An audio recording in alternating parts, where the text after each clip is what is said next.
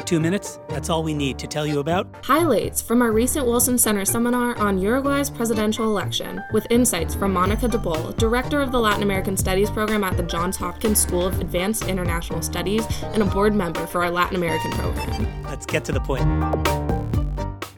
Now, how is Mercosur holding back or, or advancing Uruguay's interests and, and what will happen over the next few years?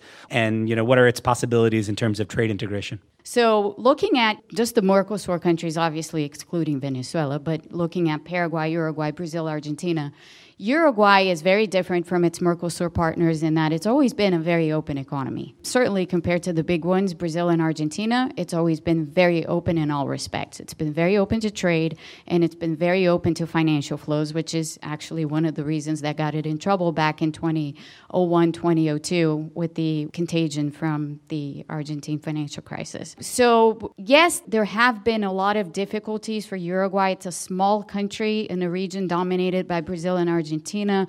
Brazil and Argentina have maintained this very protectionist stance, so that has never really allowed Mercosur to function properly.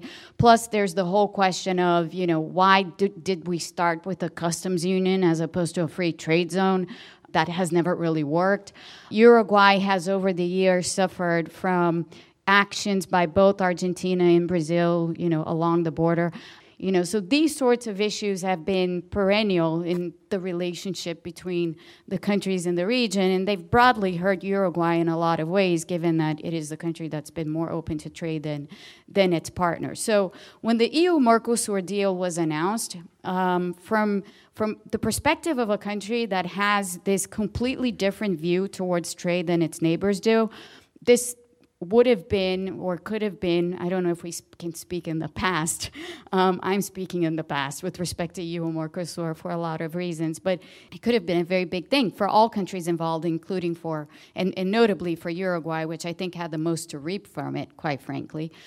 But with what's happening in Argentina, but especially with what's happening in Brazil on the on the environmental issues, um, I, I quite frankly see a very hard path forward for EU Mercosur, which certainly doesn't bode well for anybody, but most of all Uruguay.